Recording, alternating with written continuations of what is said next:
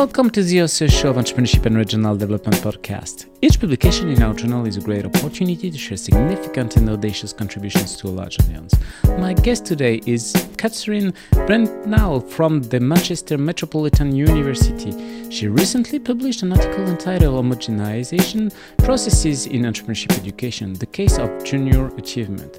She co-authored this paper with Martin Nackeos from Chalmers University of Technology and Per Blanquer from Aarhus University. It has been published in Entrepreneurship and Regional Development, a journal edited by Tom and Francis. Catherine, welcome to our podcast. Hello, great to be here. Can you tell us what is the origin of your paper? Why have you decided to address this particular topic? And what is the question you aim to answer? Yeah, sure. Thank you. The background to this paper, the origins of the paper, is that we three authors have got a shared interest and some shared history in questioning entrepreneurship education. So not just taking it at face value, but looking at it from different angles. We'd collaborated on a couple of conference workshops with this theme of we need to talk about entrepreneurship education. And one of the texts that was really inspiring us in this work was Ula Hitti's work about the McEducation of entrepreneurship education. So she talks about the McDonaldization of EE, so how there's this standardized menu of activities, things like business model canvas, pitching exercises, competitions that are reproduced around the globe, often in a very unquestioning manner. And in that assessment, she points to the role of junior achievement in that homogenization. Junior achievement is a large global entrepreneurship education organization. So in this paper, we think of Ula's work as expressing an outcome perspective, if you like, of where we are in EE. We're in this homogenized EE, and we're complementing that perspective with more of a thinking about the process. You know, how did we get here? And in particular, based on her signposting, our question is, how may junior achievement have contributed to this homogenization of the field of EE? What are the main contributions of your paper? For me, the main contribution of the paper is really taken as a whole. It offers a completely different perspective on this global institution, junior achievement. So typically in EE literature so far, the research about junior achievement has focused on the effects of its programs. So we're often looking down from the perspective of junior achievement and thinking about its impact on individuals. And in this paper, instead the gaze is redirected. We are looking up. We are reframing junior achievement as a powerful global institution. And in the paper, we're exploring, well, how does its power operate? How does it shape the field of EE? How might this influence our ways of thinking and what we take for granted as natural in entrepreneurship education? And this contribution opens up, it encourages, we talk about that at the end of the paper, all kinds of new research possibilities in this area. What was for you the main theoretical or maybe methodological challenge or challenges in addressing such a question? In the paper, we're adopting this particular perspective called studying up. So this perspective comes from anthropological research, and it comes from the idea that too much of research is often looking down on people. It's making ordinary people the subjects of the research, and not enough research is looking up.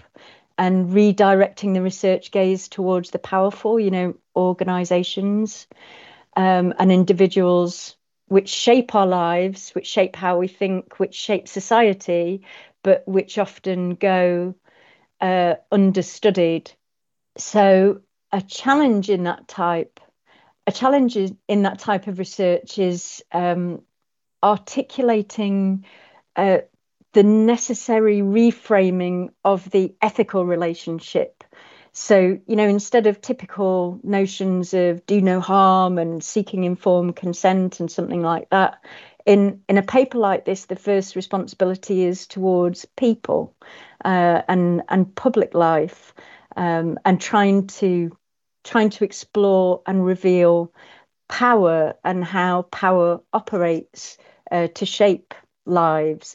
So it was is really interesting and valuable, and sometimes challenging to go through an ethical approval process to justify that reframing of ethics. During your research journey, what was your biggest surprise or the most counterintuitive result? There were a few times in the research process because we used Junior Achievement websites as the data sources, so the global websites, continental websites, the different arms of JA, alumni, partners, corporates. There is so much material. It is a huge, powerful institution, and there are a few times that we were saying to each other, "Wow, this is so big." There is so much to study, so much that could be studied. And yet inside of EE, despite Junior Achievement being such a big player, it as an organisation, as an institution, has not really been the subject of much attention. So there has been research about Junior Achievement, some in critical education research, some sociological research, something like that. But in terms of inside EE, even despite its size and its power, it was surprising that so little had been done, and also surprising how much more can be done, how much more can be studied. What are the main implications of your work for entrepreneurs, managers, policymakers, entrepreneurship educators, practitioners in general? For me, the main implication is related to the changed context in which Junior Achievement and its programs now exist.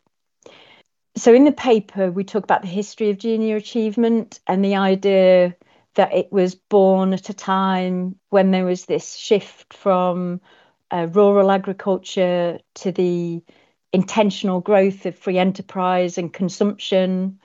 And so its programmes and its focus might have made sense in that context 100 years ago.